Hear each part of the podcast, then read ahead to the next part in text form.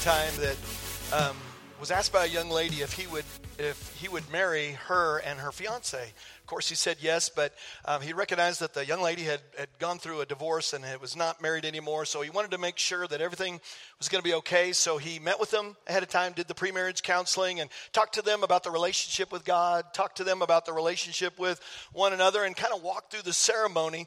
But then during the ceremony, he called the groom by the bride's first husband's name.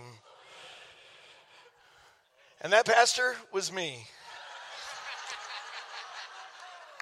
Yes. Which, by the way, I got permission from the young lady to share this today.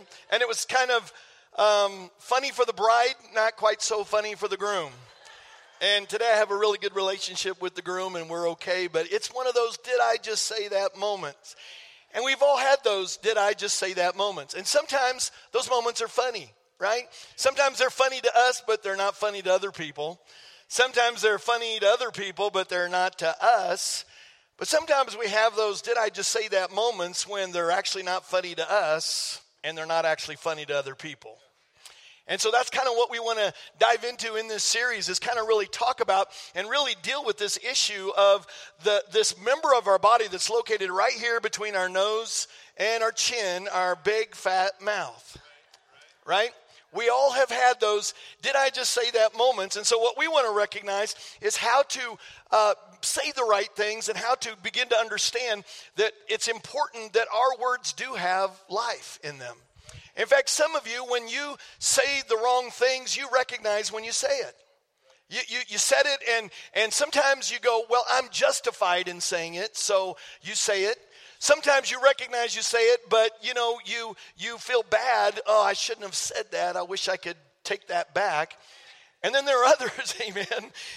And then there are others of you that you are totally clueless every time you say wrong things. And some of you know some of those people. And what we want to learn through this series is actually what God has to say about this issue of our tongue. Those, did I just say that moment? So, number one, the reason why we want to learn this is so that we can get better at the relationships that we have and keep our relationships healthy. The second thing is, is so we can learn how to keep our eye on this unruly member of our body, our tongue. Your tongue really does have the power of life and death. In fact, here, here's what the Word of God says about it the tongue has the power of life and death. And it goes on in concluding that verse, and those who love it will eat its fruit. Meaning you're going to bear the consequences of things that you say. Now, I'm thankful for the grace of God.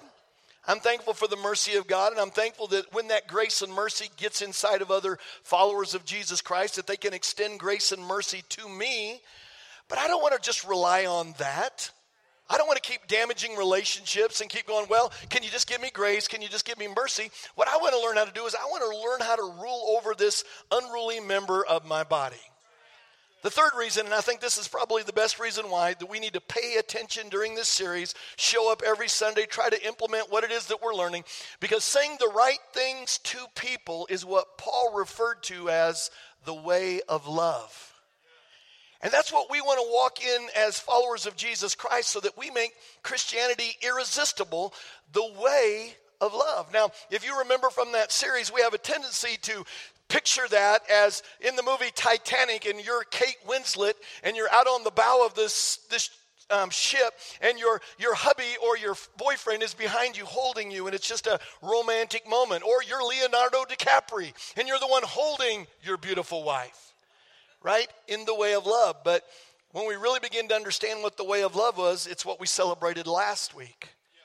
What Jesus Christ willingly did for us so that we could walk in the fullness of life that God has for us.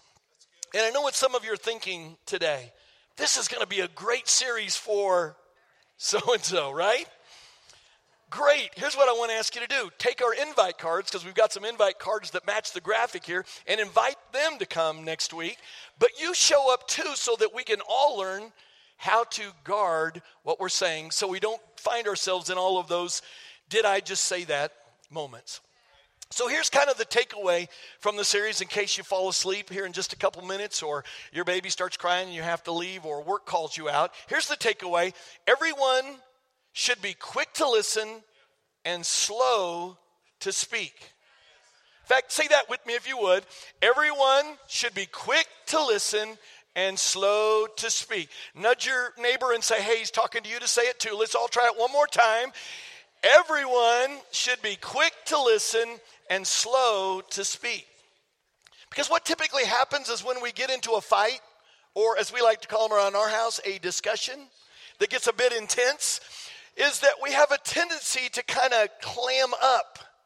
We clam up uh, emotionally and stop listening, but we keep talking a lot. That's what happens. And we, when we get in conflict with someone, just so you know, we always want exactly the same thing that the other person wants. We want to be heard and we want to be understood. So, what I want when I'm in a fight is I want you to be quick to listen and slow to speak, and you want me to be quick to listen and slow to speak. So, Pastor Richie, this is pretty good teaching. Where did this come from? This came from the Bible of all places. Wow, imagine that. In the Bible, we can learn how to be healthy in our relationship. In fact, it comes from the book of James. James, by the way, who was the brother of Jesus. Now, can you imagine having Jesus as your older brother? I mean, think about the relationship you have with your siblings for just a moment. And Jesus being like that, and, and he's telling you that he's the Messiah. Are you all getting this? The picture in your mind of your sibling doing that? In fact, it's kind of interesting because James didn't actually become a believer until after Jesus rose from the dead. In fact, in Mark chapter 3, you find out that he thought he was crazy, just like you would if your brother said, Hey, I'm the Messiah, right? But when Jesus predicted his death and his resurrection and then pulled it off, James became a believer. James, the brother of Jesus. I, the reason why I want you to understand that is because sometimes we get challenged in our faith of believing is the word of God true? Did Jesus really rise from the dead?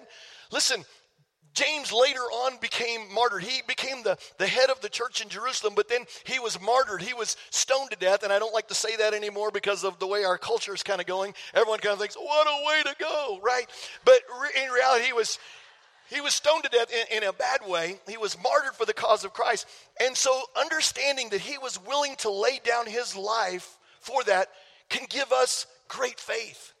It can help us to really understand that it really is proof and evidence that Jesus is and was who he says he was. So, James, the brother of Jesus, said this My dear brothers and sisters, and, I love the fact that women, you, you don't understand what Christianity did for women. I know that that's real popular right now for, for females to be elevated and being on equal th- terms. And I know we have to kind of work through some of that in the homes and all these things. And some of you are politically getting quickly diverse on this. So just push that aside for a second. But up till this point, women were actually property. They couldn't vote, they couldn't testify in court. And Christianity, Jesus, when he came in, he elevated women. So help us understand that we're all God's children. So he says, My dear brothers and sisters, take note of this. It means sit up straight. Listen to what I'm about ready to say. And if you're taking notes, take note of this. Everyone, so who's he talking to? Is he just talking to your neighbor? Is he just talking to your spouse that you're thinking again, oh man, I wish they were here today to hear this? Listen, everyone should be quick to listen. Now, that doesn't really make sense to us because how do you listen quickly? Now, I know what some of you actually think that means is that you, you think you listen quickly. It's why you interrupt people all the time. Because you already know what they're going to say, so you interrupt them and go, I'm listening quickly here. Just so you know, that's not what he's talking about. But James is trying to make a point that our first priority in a relationship is to be quick to listen. Quick to listen. Do that before you do anything else. Before you do anything else, listen. All that we're doing is doing what Jesus taught us that you are to do to others what Christ, through Christ Jesus, did for you and I. He prioritized you and I. It means the people that are around us, we put them ahead of us. We put them in front of us. And here's the next big idea after it's be quick to listen, and the next thing, be slow to speak. And it doesn't mean you're dragging your words out. It means after you're quick to listen. Come on, y'all, that's actually pretty funny. It's okay to laugh in church, all right? Be slow to speak. In other words, when you want to say something, wait. Be late. Check yourself. No, I'm not going to say it. Make sure the person that you're talking to knows that you're hearing them. Be slow in responding, even if the person is going on and on and on and on and on. And if you just can't stop it, you go, I got to say something. Be curious. Actually, ask a question. If I do that, they'll just keep going. Great. Why? Because God's word tells us that we are to be quick to listen and slow to speak. And the more we listen, the more we actually learn about a person that we're in relationship with. Because we think we know all about them already. We think we understand them. In fact, some of you live with this mindset if I want your opinion, I'll give it to you. Preach it, Pastor Richie. So, why are we supposed to do that? Because we are responsible for us and not them. We are response able, we are able to choose our response. Some of you don't think you can. Oh, I just got to say what I think. I got to be real. Listen, you don't have to be the ugly real of you. Every thought that comes into your mind does not have to be spoken. All right, we are response able. How much easier and better our relationships would be if we were just quick to listen and slow to speak. Think of all the arguing and fighting that could be avoided if we just did what God's word says to us with our relationships. Listen, the next time you're in a relation in the middle of a discussion and you want to blow the person away, say, "Listen, I'm, i really do want to understand. I don't quite see it your way. Could you say it to me again a little bit differently because I really want to understand you?" They'll be like, "Hey, wait, what is this? What's going on here?" Listen, every time that I've done that, it's been awesome. But every time that I am quick to speak and slow to listen, it doesn't turn out quite as well. Listen, this, this is what happens with us as parents when we're dealing with our kids. As parents, we naturally have the experience, right? We have the wisdom. We've walked through things. So, what we have a tendency to tell our kids is listen, I've been there. I've gone through what you're going through. Now, listen, you may have gone through something similar to what they've gone through, but you have not gone what they've gone through or what they're going through right now. It feels totally different for them than it did for you. But we just say that, listen, I've gone through what you have gone through. And listen, you don't even have frontal lobe development yet. Right? So you need to just listen to me. Listen to what I'm telling you. Hey, hey, where are you going? Where are you going? Right? And before you know it, they, they're not around anymore. They're not listening to you. And you're wondering, why won't, won't my kids listen to me? Listen to this. Look, look at this thing right here. You can be right and write the person right out of the relationship. This is pretty good preaching today, y'all. Because people want to be understood more than they want to be lectured. Listen, and people are normally willing to be open to ideas if they think for a moment that you're trying to understand what it is that they're actually trying to communicate. We've all been in the middle of situations where you're talking to someone. As you're talking to them, you can see that their eyes are glazed over. And you can tell they're, they're not really engaging. They're not really engaging. Some of you are there today already. They're not really engaging. Their eyes are glazing over, and you're wondering, why aren't they listening to me? And James would say, duh. You need to be quick to listen and slow to speak. Now, if we begin to get those two down, which by the way, we don't ever fully arrive with that, as much as we can get it and learn it, we can kind of be operating in it, it's real quickly because of the fact that we are sometimes the most important person in our life. And we have a tendency to go, I need to tell you what you need to hear from me because I know what's going on. But when we get those two things down, we start working it, we can go on to what comes next. Everyone should be quick to listen, slow to speak, and watch this, and slow to become angry. Slow to become angry is both a result and it's a choice. Because watch this if you are quick to listen and slow to speak, you are less likely to become angry. And it's easier to guard against becoming angry if you've decided up front that you're going in to listen because you want to understand. And anger in this context comes from us drawing hasty, misinformed, relationally destructive conclusions. So, James is kind of giving us a formula here that he wants us to say the longer you listen, because you're slow to speak, you're going to listen, you're going to listen, listen, the more you're going to learn about that person, the less angry you'll actually be. And here's how this works, and this is kind of common sense, but one of the things that I've recognized in my own life and just in life in general is just because something is common sense doesn't always make it common practice. And sometimes we need to be reminded of some stuff, but listen to this everything that everyone does makes sense to them. Everything, everything, everything. They wouldn't do it if it didn't make sense to them. I know it doesn't make sense to you, but everything that everyone does makes sense to them. It gets worse. Because everything that everyone says makes sense to them.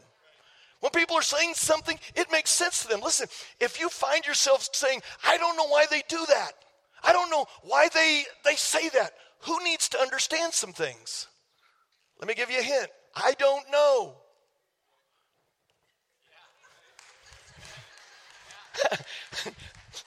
this was a lot funnier in my mind. I got to really tell you that.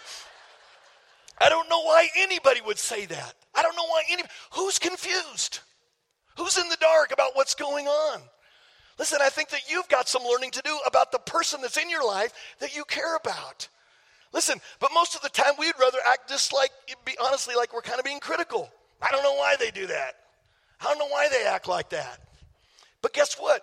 They'll have a, a really good reason for what they do, just like you have great reasons for what you do and what you say.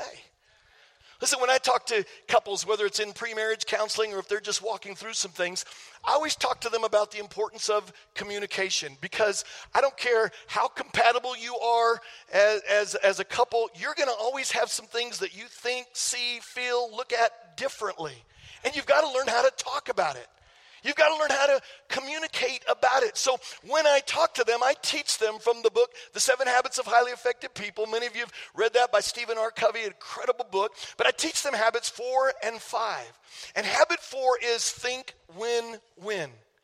In every relationship that you're in, you always need to think win win. Now, that's kind of hard for us because we're in a competitive society where we compete for jobs, we compete in sports, we compete, and it's easy for us to think win lose.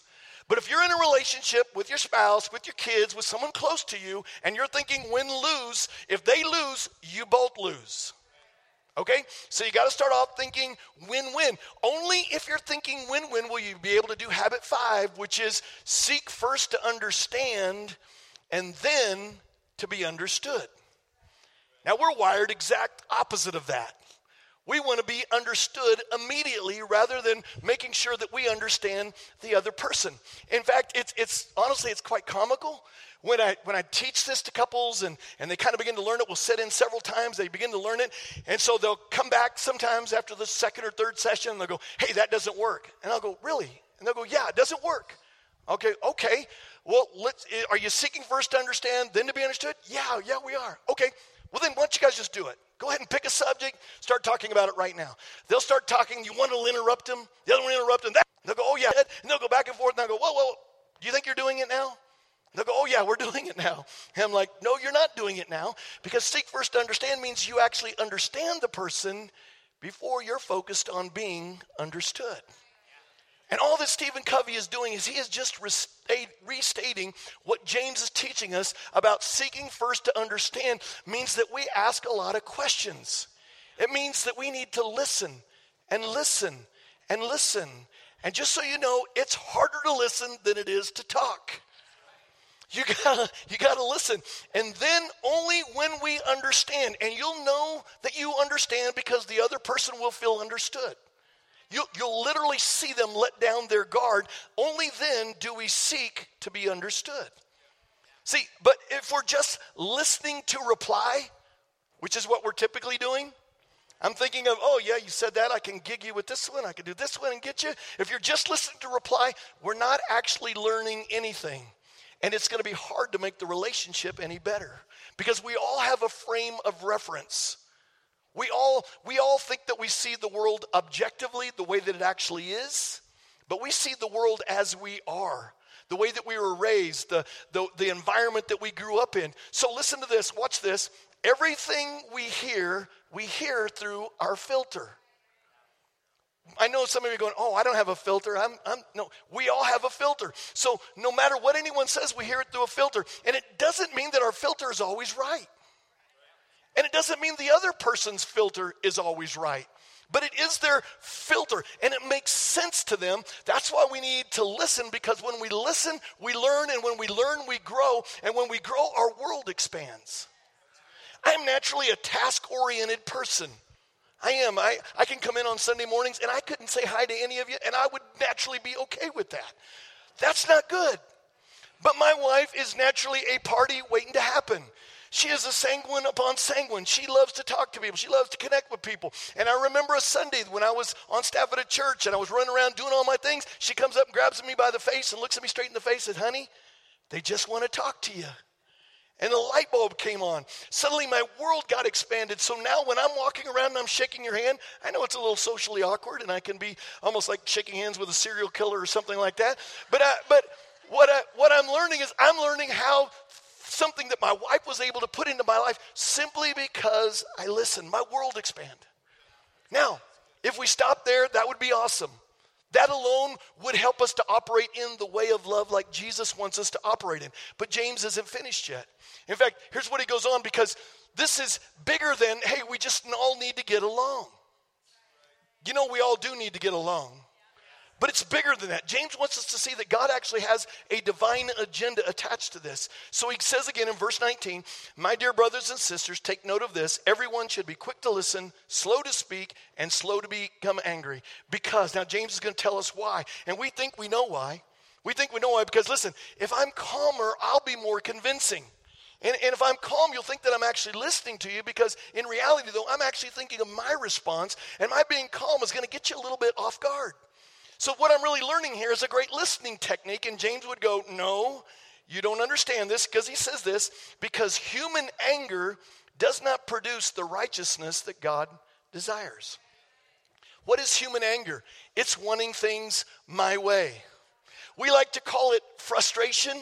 In fact, Pam and I were talking, um, having one of our discussions uh, about a week and a half ago, and she goes, Man, you seem angry. And I said, No, I'm just frustrated. I was angry. I mean, honestly, can I just be open with you all today? I was just angry. And so we say we're frustrated, but really we're angry. And it's, it's really angry because what James is telling us is that human anger, blowing up. Some of you are blower uppers, man.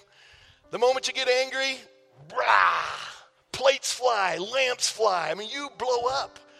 But a lot of us today, because of the way we've been taught, we internalize it.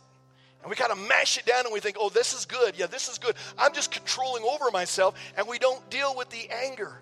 Listen, our, our human anger doesn't produce the righteousness that God wants in our life. Blowing up is just as bad as internalizing it. Internalizing it is just as bad as blowing up.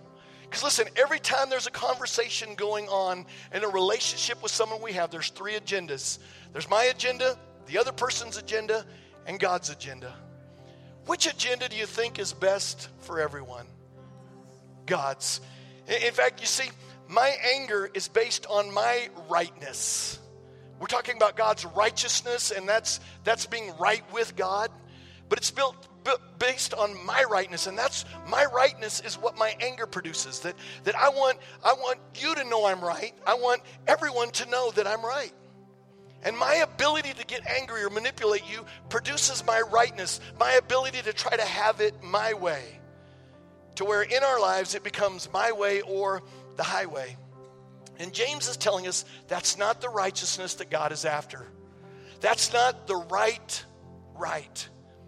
And, and, here's what James is actually leading us to. He's trying to, to help us understand. It's where I'm going to pick up next week. And because if we're really honest, we want to be right at each other more than we want to be right with each other. And, and if I can argue with you and browbeat you until you finally throw up your hands and go, You're right. But listen, does anybody ever really win an argument? You really don't. I won the argument. Where is she? Well, she left, but I won. Yeah, you won the argument, but you lost the relationship. And again, every one of us can write people right out of our lives. And James is telling us, come on, Christ followers, walk in the way of love. And again, I, I, wish that was something that just was fluffy and felt good. But I'm telling you, to walk in the way of love is sacrificial. It means that I continue to listen until I understand. When in my mind, I'm wanting to check out. I'm wanting to say, could you please stop talking? But it's I make that sacrificial choice. And, and, and James is drawing us into the commandment, the, the one commandment that Christ gave that is the overarching ethic for us as followers of Jesus Christ. Here's how he says it in John 13. A new command I give you, love one another as I have loved you. Remember last week how Christ has loved us? So you must love one another. So, one more time from James. My dear brothers and sisters, take note of this. Everyone should be quick to listen, slow to speak, and slow to become angry. Verse 20 says, Because human anger does not produce the righteousness that God desires. So here's the takeaway. Here's the thing that we should focus on this week. Every one of us in the relationships that we have with other people, we need to practice this being slow, quick to listen, and being slow to speak. Say it with me if you would. Quick to listen, slow to speak. One last time. Quick to listen, slow to speak.